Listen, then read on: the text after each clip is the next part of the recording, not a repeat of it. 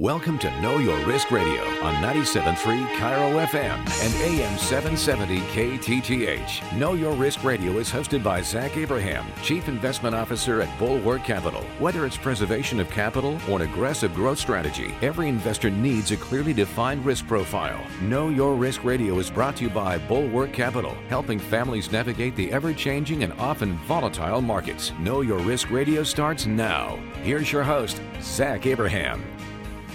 And we are back. Thank you so much for joining us for yet another of the most scintillating hours in finance radio.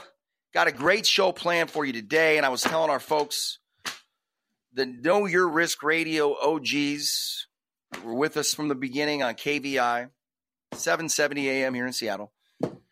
for those of you that don't know, due to radio program, due to reasons I don't even understand and can't explain to you. That is the one station that airs the first three minute segment. Uh, it doesn't work in the programming any other uh, any of the other stations we're on.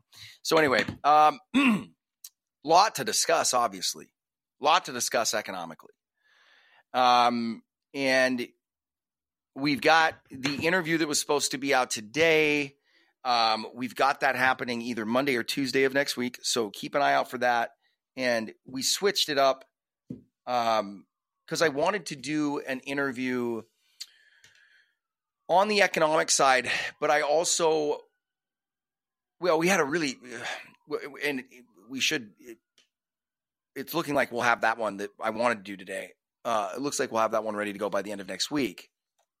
Um, but considering everything that's going on in the Middle East, Israel, Palestine, all that kind of stuff, I wanted to do a show. I want to do an interview focused on that side of it. So that should be dropping Monday or Tuesday. So keep an eye out for your inbox. And that will be in addition to the daily dots. We'll keep doing the daily dots like normal. Um, and for those of you that don't know, I want to reiterate, just just keep an eye out. If you listen to the show, you listen to the podcast ever, we are still doing those daily dots every single day. Um, we've ran over, well, it's be no surprise to the people who listen to the show. We run over quite frequently, but the goal is to have a 12 to 15 minute segment. You can listen on the way home from work or whatever, and just summarize what happened in the economy and the markets that day, everything pertinent that occurred. So you don't have to go and listen to some blowhards or talking heads on CNBC for an hour and sit through commercials and blah, blah, blah. We're going to give it to you all in a condensed version, tell you, filter it out, all the important stuff that you need to know. And um, the reason we want to do this is just document it. We think we're living in fascinating uh, economic times. Uh, I think very scary and disconcerting geopolitical times. But we want to document this, and we want to learn from it too. I and I can't reiterate that enough, guys. It, it's I just think it's such a, an important time to know what's going on and to watch what's going on and to observe what's going on all throughout the process because you are looking at an economic puzzle right now that is really unlike any other that we've that we've you know negotiated. Um and so it, eh, there's a learning opportunity there right? And you're watching it's like basically like watching a global economic experiment um which i think is fascinating.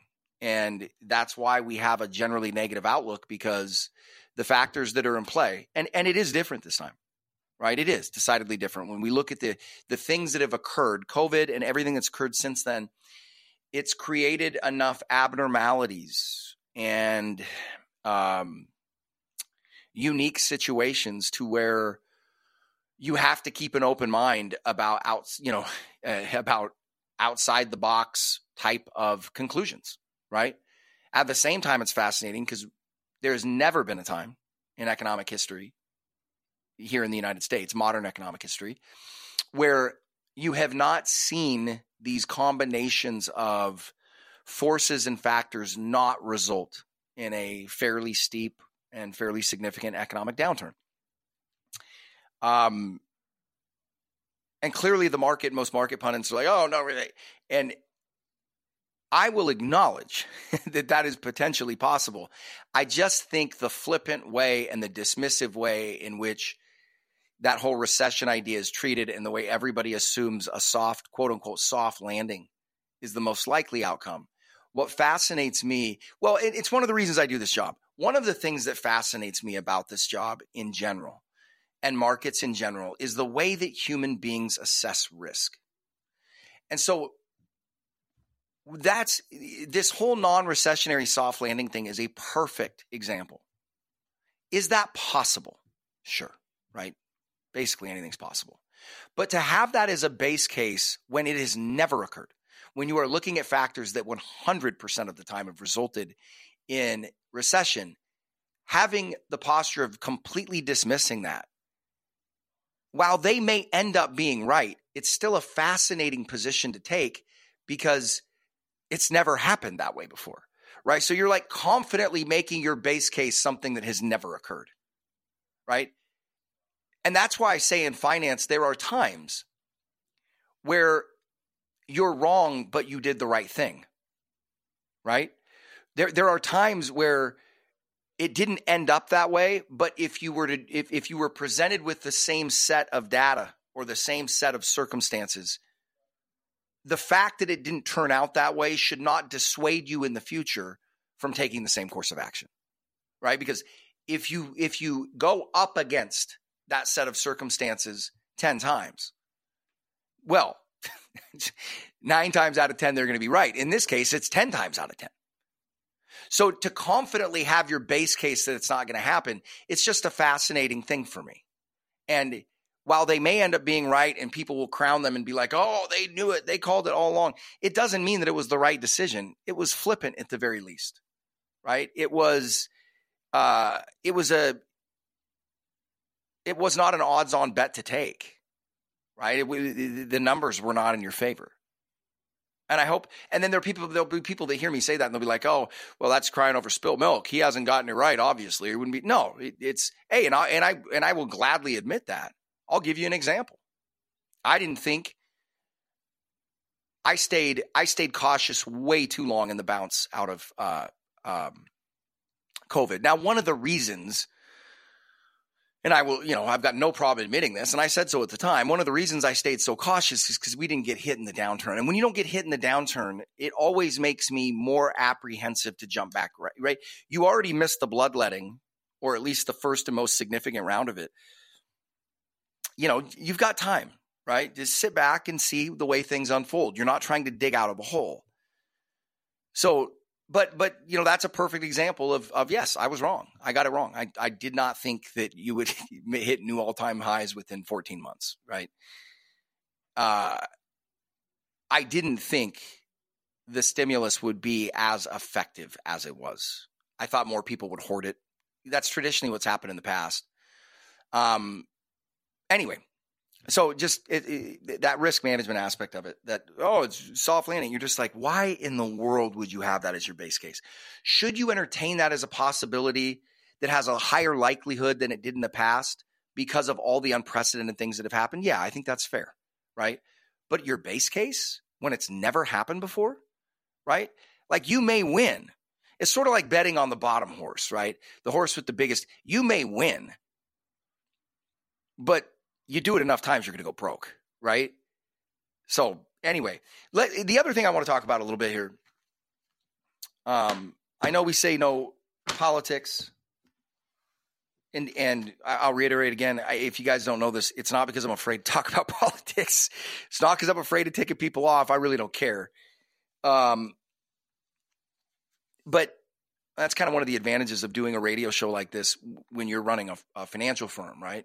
It's I'm not worried about losing listeners or you know, it's not not my primary not not my primary job, not my primary source of income, not even close.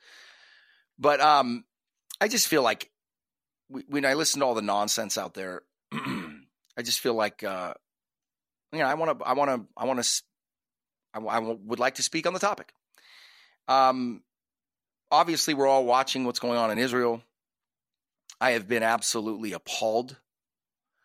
And I, eh, the right word is probably not shocked. Um, I've mentioned for a long time, and I've said the, for a long time, that one of the things that concerned me on the extreme left, so I'm not talking about, you know, your average Democrat neighbor across the street. I'm talking about on the extreme left, especially in the elite academic circles of the uh, uh, extreme left um, there's been an undertone of anti Semitism for a long time. What has blown me away about this particular circumstance is the nakedness of it, the unbridled enthusiasm of saying atrocious things and having what I think are morally repugnant stances, right? Like the moral equivalency of Palestine to Ukraine, right? I think the Ukrainians have every right to defend themselves. And in that effort, I cheer them on. I don't think that we have played the right role in this. I don't think that the Russian Ukrainian situation deserves bloodlust on our parts. And the reason I feel that way is because while Russia is clearly the aggressor and clearly wrong, which is why I am cheering for Ukrainians and hoping that, you know, they can hold out. Uh, the, equating that to what's going on in Palestine and Israel is just, first of all, it's just historically illiterate. And I, I find it morally repugnant. Why?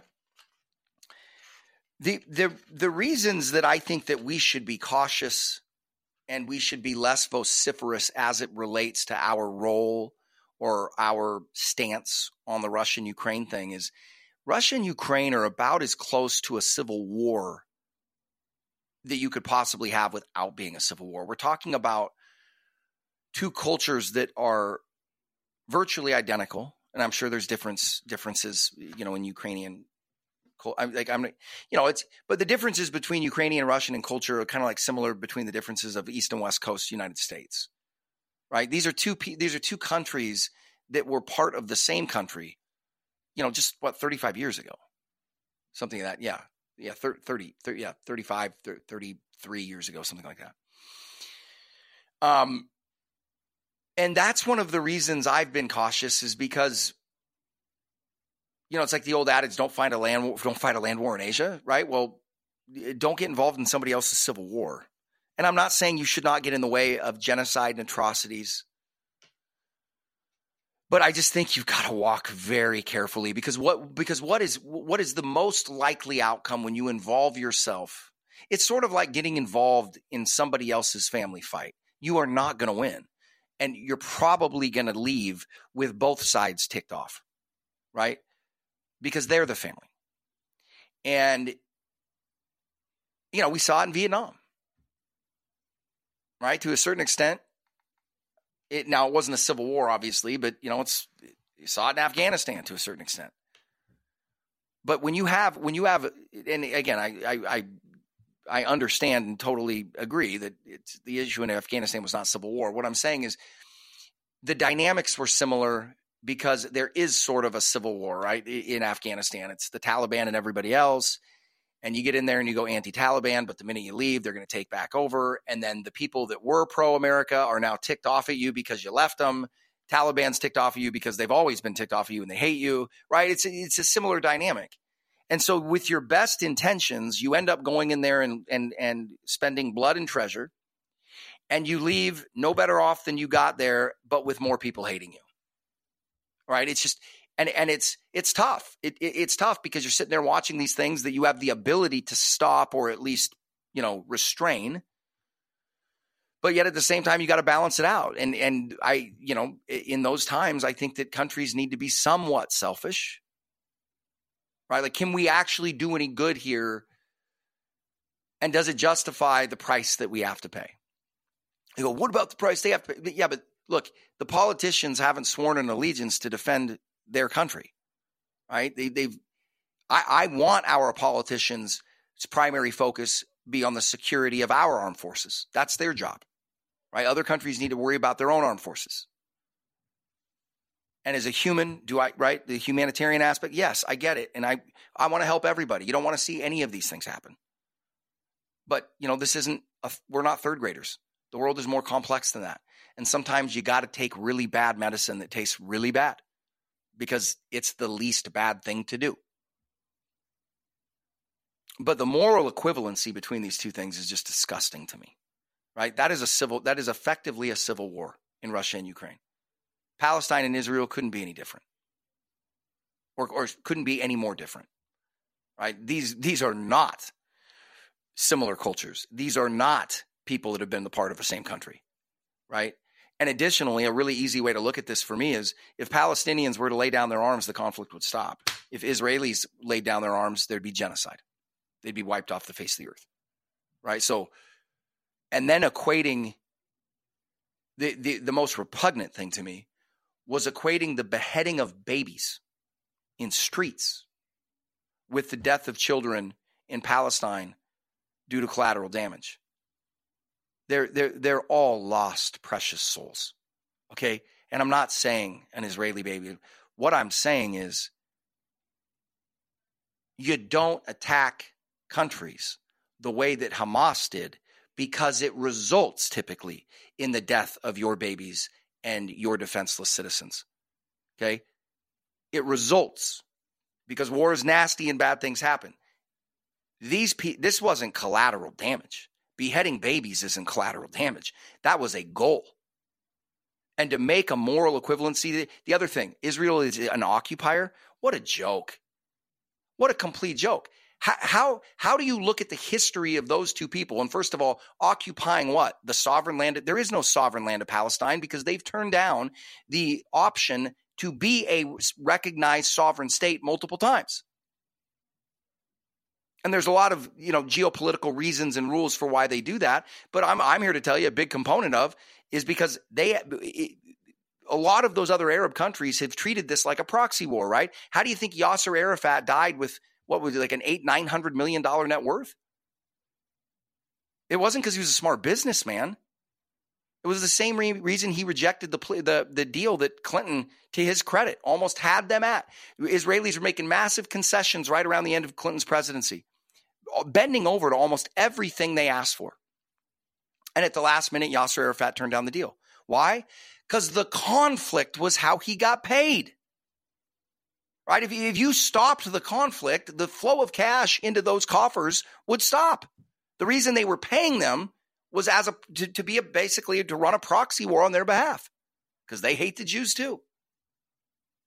Has Israel handled everything correctly? No, I'm not saying that they have. But what are you supposed to do? Well, they've taken more and more land. Yes, in response to the invasions. What have there been four different invasions since 1949? It was a consequence of the aggressor, right? To the aggressor. Now, did they take some settlements here and there? Yeah, but it's been a, such a small percentage of the land that they've quote unquote taken. And taken from who? Those you you can't pick who was there first. They've all it's all their land. And that's just biblical that's just biblically, you know, because that's the, you know, most accurate historical document we have of that time. But histor- they, they've been fighting over this land for over 2000 years. Well, how is it that we determine that the indigenous people are Palestine? And that's a political statement. You can't, they're both indigenous peoples there. And I will likewise say that eh, on a political basis, I don't now on a spiritual basis or a religious basis, that's a different conversation. But on a political basis, I don't think either one has more right to the land than the other. And I think coexistence is is should be the goal. But to call them an it's just just repugnant and it's scary. It's scary. This I was saying earlier. This is how Holocaust people. You know, everybody always like, well, that'll never happen again. Another Hitler, and you're like, guys, what? What do you we see? anti-Semitism is anti-Semitism. People don't wake up one day and decide. You know, the, the people in Germany weren't supporting Hitler because he was the Hitler that we know today right? It's a gradual process. It's a process of cognitive dissonance. It's a pro- It's a process of uh, um, you know, whitewashing. It's a process of what I'm blanking out. What is it? Propaganda. Right? But it happens over time, but this is how it starts. And that's kind of one of the scary things about it is one of the most vociferous and outspoken anti or anti-Israeli sentiment is coming out of our quote unquote best and biggest u- universities, right? The future thought leaders of America. It just scares me. And look, I'm not out there saying that they should be holding signs death to Palestine either. I'm just saying, how in the world do you look at this scenario? You've got to be both historically illiterate and morally bankrupt to come out of here and post things like BLM did, which was a picture of a hang glider flying in with the Palestinian flag, celebrating the fact that Palestinians invaded Israeli territory and murdered concert attendees. You you want to you want to know the difference between the two? That right there. There you go. Guy, just and it's not. This country's just become morally bankrupt. Anyway, um, that's all I have to say on that at this point. But it just, you just sit there and you're like, where, where did, where, where did we go wrong, man? So eh, when we look in markets today, I think a lot of that is being driven. Not, I don't think a lot of this is being what we refer to as the war premium. But this is also the things that we've been talking about, guys. I'm going to do another. Uh, uh, I'm going to do a full segment a little bit later in the show on commodities, inflation, and the war premium. But this is exactly one of the reasons why we were saying your portfolios need to be repositioned. We have entered a new phase.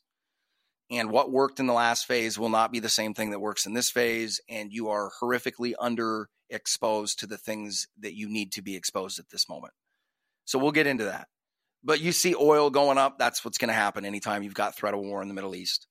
And to be clear, oil is not going up because the, of the conflict between Israel and Palestine. Oil is going up on the fears that it's going to suck in other participants. Okay, that's that's what that's all about.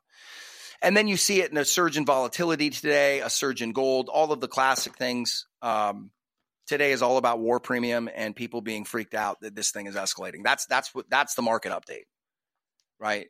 Up until this week, uh, bank earnings, J.P. Morgan came out with earnings that were decent. Didn't surprise me. I don't think banks are going to start seeing these defaults and negative hits to their balance sheet until the first or second quarters of next year, possibly even the third quarter. Um, and with that much volatility in bonds, whenever you see bonds move like that, and JP Morgan's really good at trading these, usually JP Morgan and Goldman Sachs are the ones that come out of these situations. When you see, because big volatility, whenever you see big volatility, big moves, look what's going on in treasury markets. Whenever you see things like that going on, um, it's a wonderful environment for traders, right? Just because big moves are how you make big money quick and JP Morgan and Goldman Sachs are good traders. So that really doesn't surprise me. I also don't think it speaks to uh, any underlying health in the economy. I, I, and I don't think it points to weakness either. I think it's kind of a non sequitur. Uh, you're going to hear people extrapolate out that shows how strong the economy. No, it's just the bond volatility was historic. And JP Morgan and Goldman Sachs, per usual, well, Goldman didn't have a great quarter, but JP Morgan, per usual, was on the right side of that. Um, but that's it. I mean, that's the story right now is the war premium. And as always, if these kinds of shocks, we're up today. we have been we've been raging back. I think we're down. At one point, we were underperforming the market by about twenty one percent on the year. It was when it's top. We were flat. I think we're. I think we've chewed that away to where now we're down nine or something like that on the year and closing. So it's been a good run for us, but uh, making up for some loss for some lost ground.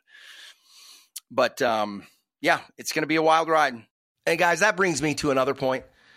As we all know, especially in this environment, market conditions are constantly changing, right? And these advisors that are going to put you into a portfolio and tell you to ride the waves, they're not equipped to handle that level of volatility and protect your retirement portfolio. Okay. They're just not. That's not what they do.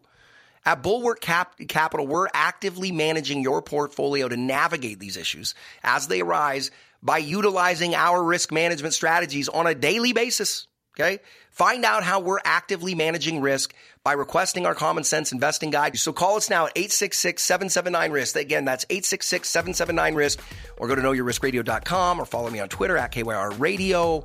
You're listening to Know Your Risk Radio podcast. Download and subscribe at knowyourriskradio.com. Do better in bull markets. Do better in bear markets. Pay less fees in all markets. You're listening to Know Your Risk Radio with Zach Abraham, Chief Investment Officer at Bulwark Capital Management. You can subscribe to Zach's free newsletter, The Bulwark Insider Report, at knowyourriskradio.com. How many times in recent memory has your financial advisor not reacted to current events and also not made a change in your investment portfolio? Now, think about all the volatile events during that time that have threatened your retirement. That's Zach Abraham, Chief Investment Officer at Bulwark Capital and host of the Know Your Risk Radio podcast. Todd, we talk about it all the time risk management. It's our number one focus. We actively manage every portfolio daily, looking for opportunities to lower risk, lower cost, and give you as much upside as possible. Let us show you how Bulwark's risk management strategy can protect that retirement you've worked so hard for. This is exactly why you need Zach and Bulwark Capital in your corner. You only get one retirement. Learn how Bulwark does it with their free common sense investing guide. Call 866 779 RISK or simply go to knowyourriskradio.com. That's 866 779 RISK or go to knowyourriskradio.com. Investment advisory services offered through Tech Financial LLC and SEC registered investment advisor. You're listening to Know Your Risk Radio with Zach Abraham, Chief Investment Officer at Bulwark Capital Management. And we are back. Thank you so much for joining us, or sticking with us, rather. Um, okay, so I had I, I spoke at a thing uh, this week. Um, oh, it was a it was a get together here in here in the Seattle area um, and I was asked to come speak, basically talking about what's going on in the uh, world, uh, what's going on with our own culture, and then my part of it basically was what's going on with finance. And I always get frustrated with myself when I do this. I went in and gave a talk that was very well received. People were really nice. Came up, talked to me a lot afterwards, and had a great time. Um, but a couple people came up and they were like, you know, I really want to talk to you, but I thought what you said was compelling, but I still don't understand any of it. And I get mad at myself when I say that because I feel like one of the things that I am the best at is taking very complex issues and making them, you know, bite sized for people. Um, and I don't think that I need to do that because everybody else is stupid and I'm smart. Um, I I do this for a living, and right, and so I, you know, it's like me talking to a mechanic. Of course, he knows more about my car. Hopefully, he does in my case, that's not tough. Um, I'm not the most mechanical type guy, if you will. I mean, I built houses in, in the past, worked in construction sites and things like that, but it's not like, hey, give Zach the tool belt, he'll get it all figured out. Um, I am much better at this than I am at those kinds of things, which is why I hire professionals. Um, anyway, but I, I, wanted to spend some time because I think that you, again, and I've said this on the show so many times, when you do something for a living and you're so close to it, I think you take for granted a lot of the nuance and you take for granted a lot of the lingo and you take for granted the fact that um, what what is normal for you or what is you know elementary level stuff for you isn't for somebody else because it's not what they do and it's not reflective of their IQ or their intellect. It's not what they do, right? They don't speak that vernacular. So uh, the deal with rates, why, why why are we so focused on rates? Okay, well, there's a lot of things, but let's start kind of at the basement of it all, right? The the, the foundation. Stan Druckenmiller, who in my opinion is the greatest money manager to ever live. Why do I say that? He ran a fund for 30 years. And I think over that time, his average AUM was well over a billion dollars, his, the, the amount of money that he was managing. And that's significant because when you see guys manage much smaller amounts, 30 or 40 million, it's it's substantially easier to put up eye-watering gains with very small portfolios as opposed to larger ones. Because with the very small portfolios, you just have so, um, so much wider universe of things to invest in. You have so much more flexibility and ability to pivot, and it, it it's just it's just much easier. But for 30 years, uh, Stan averaged 32% annualized returns and never had a losing year. He had two negative quarters over that period of time. The guy's a machine. And these are not fake uh, Bernie Madoff type returns. This is all legit, audited, one, you know, just 100% legit. The guy's a machine. And he made well, he's made a lot of different comments, and I'm a huge fan of his and and follow his work closely. But he made a comment that really stuck with me, which is, look, you have to pay attention to to currencies and rates. He goes, if you get currencies and rates right and you get everything else wrong, you're going to make money. He goes, if you get everything else right and you get currency and rates wrong, you're probably going to lose money. And he couldn't be more right. Right? Why? Because first of all, if you understand what's going on in currency and rate markets, it makes it so much easier to find the things that are going to be right. Right? And what do I mean by that? Let's say you're looking at a foreign company. Let's say it's in Brazil and you do great research on that company and you think they're going to be growing at 30% a year and this is going to be their net margin, all that stuff's great, and you drill it and that occurs, but their currency depreciates 60% against the dollar, it's a losing investment. right? You're, you're up big in Brazilian terms, but then when you go to transfer the money back to your account, you've lost, right? That's a very simple example, but that's what I mean. Whereas if you make a similar investment, but you do it based on rates and currency, and the company doesn't end up nearly as well doing nearly as well as you thought it would, but their currency appreciates 20% against the dollar, you come out with a win. Now, it, it may not happen just like that, but I think you get my point. Right? So this is why interest rates are, are important. Why are we so myopic, well, not myopically, but why do we think they're even more important today? Well, because over the last 15 years, due to you know unparalleled central bank activity, money printing, buying up bonds. We know all that crazy stuff that's gone over the last 15 years. The world has built up the largest stack of, stack of debt in human history. And when the debt co- when the cost to service that debt, when the interest payments on that debt, right? Because it's not like you can hit some tough times, interest rates go up, and everybody goes, "Well, I'm just going to pay off that debt because now it's not favorable," right? There are some people that can do that, but that's not typically what happens right? What typically happens is a lot of players get overlevered, and if they lose their access to debt, they end up being forced sellers, which makes prices drop, right? So interest rates are extraordinarily important right now because we've, like I said, we've built up the biggest stack of debt in the history of humankind, and it's and, and, and it's and it's at the lowest interest rates in human history. The other reason why it's so important is people go, look, you know, the Fed raising two or three points historically, that's not a big deal. And you go, but you're missing the point. When you go from five to seven percent, right? That was that like a 40, 45% increase on interest rates. When you go from zero to 550 basis points or five and a half percent, it's a 550% increase, right?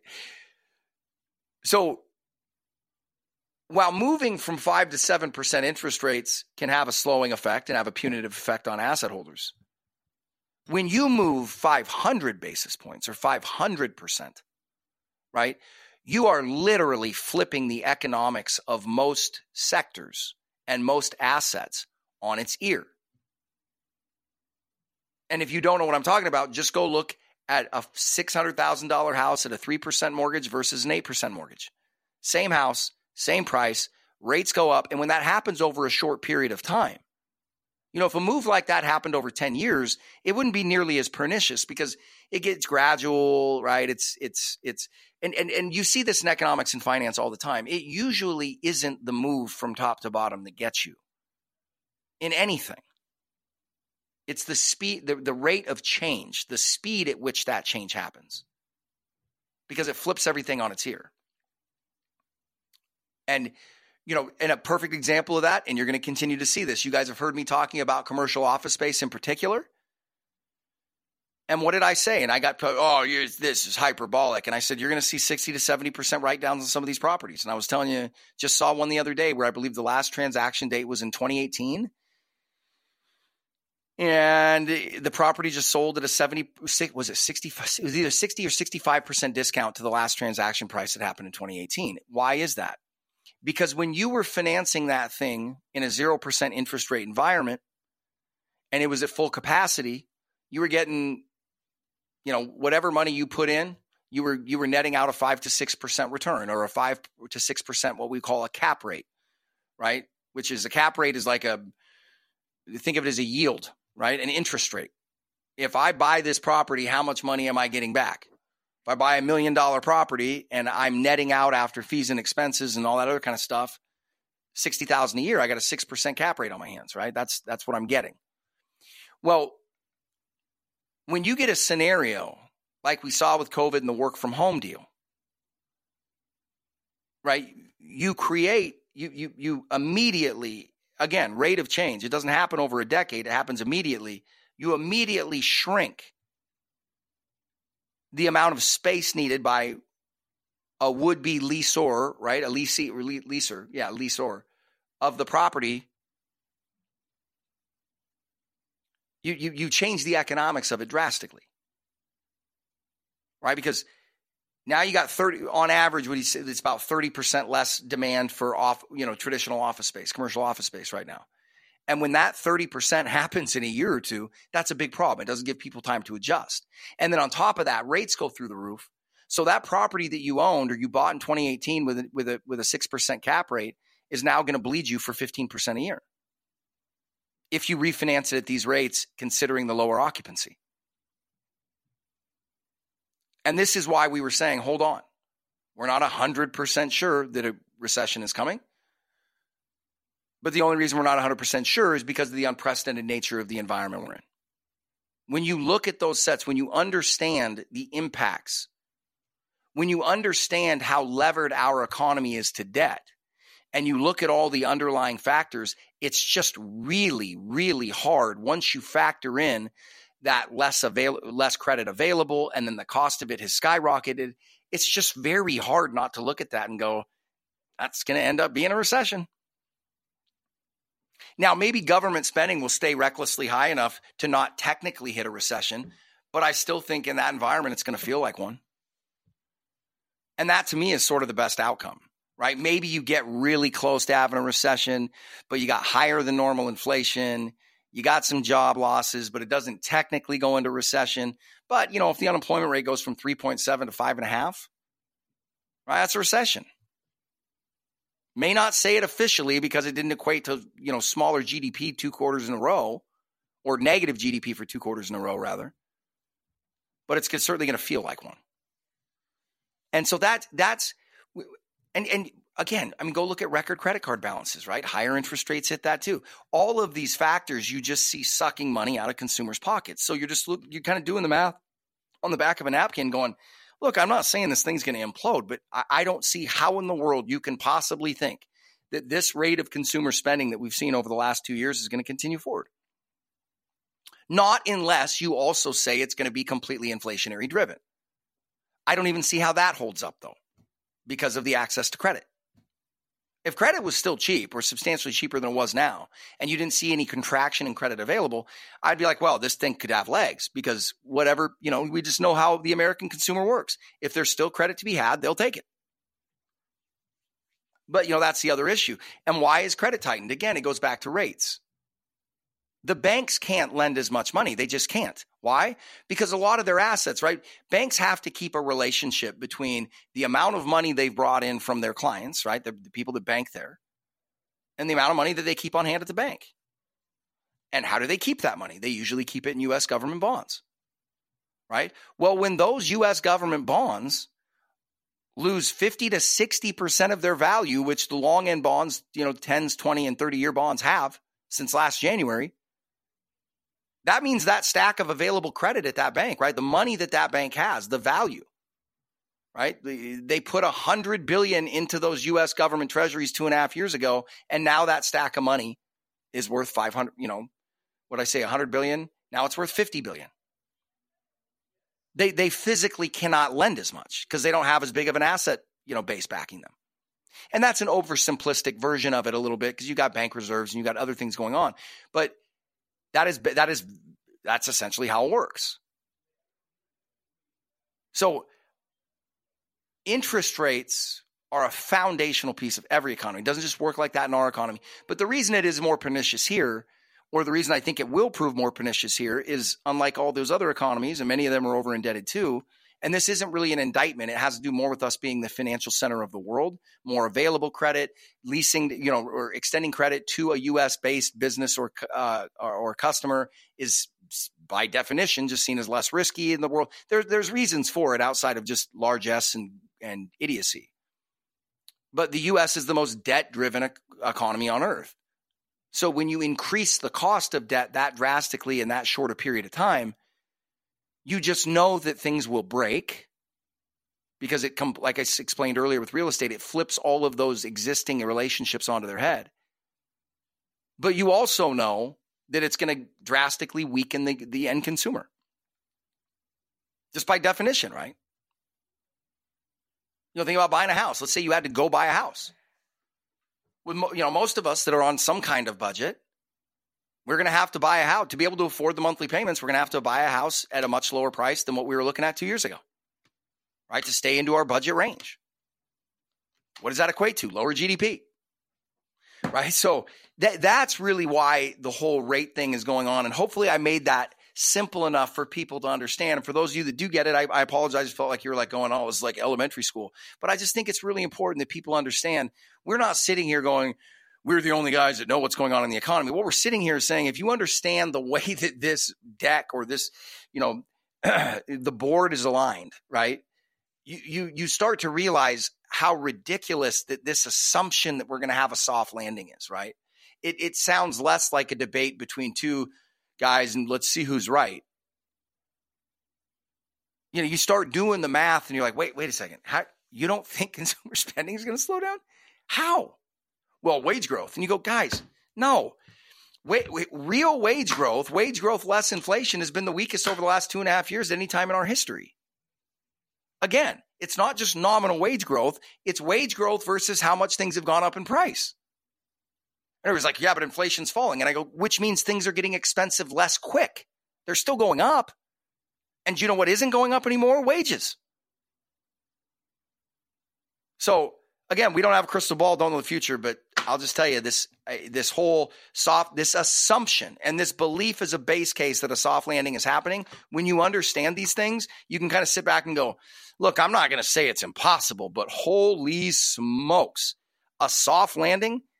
Yeah, I mean that that soft landing, like landing a 747 on an aircraft carrier, because I mean that's the kind of soft landing it would require. And I'm not saying it's impossible. I won't ever say that it's impossible to anything because I've done this job too long. But to make that a base case doesn't really seem like good risk management to me. And if you agree, and if you think this is a time for risk management, hopefully you figured out in the last year or two that owning a stack of bonds at record low interest rates ain't risk management. And I'll say this again, I've been saying it forever. Guys, if you are still sticking with that advisor or that firm that had you in that stock and bond portfolio because stocks go down and bonds go up, the entire premise that they built your portfolio on, you have seen it fail. It, it, there's no question. I'm not sticking my chest out and bragging, but on the flip side, you've heard me on the radio for seven years saying, get out of bonds. There's no way to win. You're just sitting around waiting to get beat. What happened? So I'm not telling you to call us or call another firm like us because your guy's an idiot. What I'm telling you is the whole premise of your portfolio is flawed. And you had a guy on the radio telling you that for seven years, and it's borne out exactly that way. Not because I'm a genius, just because we look. And my point to you is if your guy or the firm managing your money didn't listen to the Federal Reserve respond to the hottest inflation print since the, since the 70s and the Federal Reserve saying we're pushing rates up and Jerome Powell, the head of the Federal Reserve, saying there will be pain. If your guy or your firm didn't adjust your portfolio based on that, then what are you paying them for? Don't. There is a better way.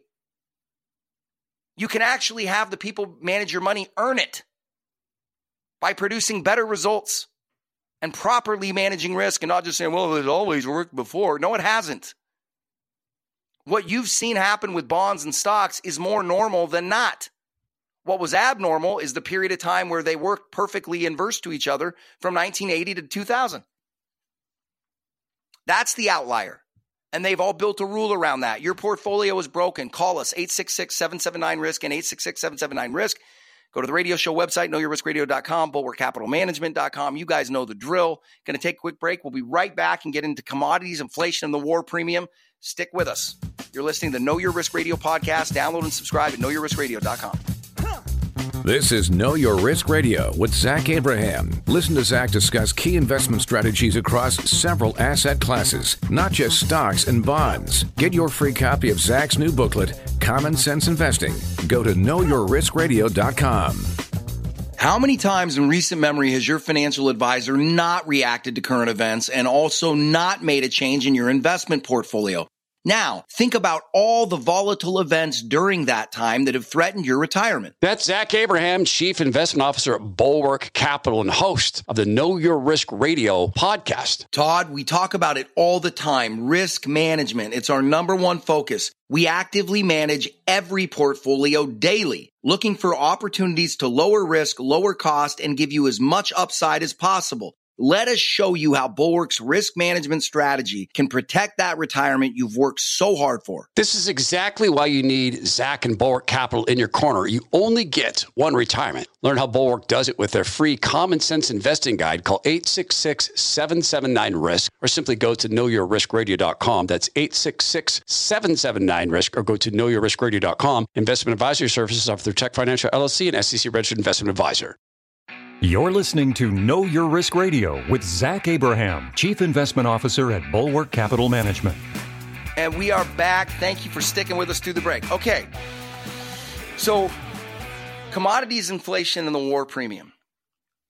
This is something that we've been talking about for most of the last year and a half. And today, now again, today doesn't make it the way it is, right? And hopefully, hopefully, some of the pricing in you see today of even worse outcomes than we're already watching in the Middle East. Hopefully, those don't play out, right? Hopefully, somehow life is spared and less blood is shed than than than folks are worried about. Um, but more importantly, not more importantly, nothing's more important than that. But as it relates to our investments, th- this is precisely what we were talking about you've gone through a period of time where you've had a lot of serenity in financial markets and and, and in global and, and geopolitical conflict. And at the same time, you pivoted out a 40 year run essentially for, yeah, about a 40 year run of declining interest rates and declining geopolitical conflict. Do you tame inflation? Right? Pretty serene environment for a very long time.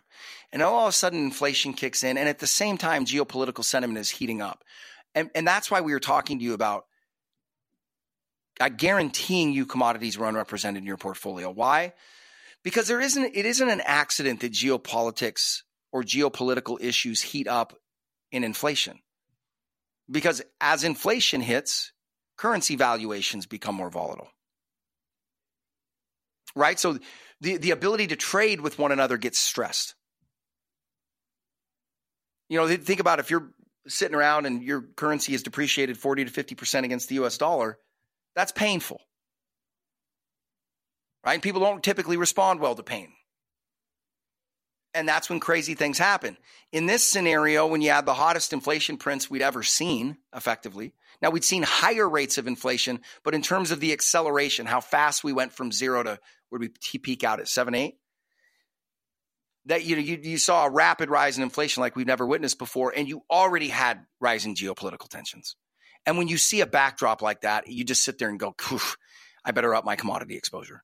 Why? Because when war starts happening, co- countries all around the world start stocking up on commodities and raw materials that they need to either fight a war or to make sure that they have those commodities in the event that the supply of those commodities is limited or restrained because of war. And when you just step back and look at this scenario, I don't think it means that you should short the NASDAQ here and go long all commodities. I'm not saying that. What it does tell me, though, is that when you look up at how small, historically small, the weighting of commodity or natural resource type stocks are in the S&P 500, and everybody's invested in ETFs, I'm at least looking at you and saying, look, you might want to stay in ETFs, but you got to go pick up some commodities and at least get your portfolio back to a historically average weight in commodities, which depending on how you look at it, should be somewhere around 12 to 15% of a portfolio. Right now, you own the S&P, I, S&P 500, I believe that percentage is around 4.5%.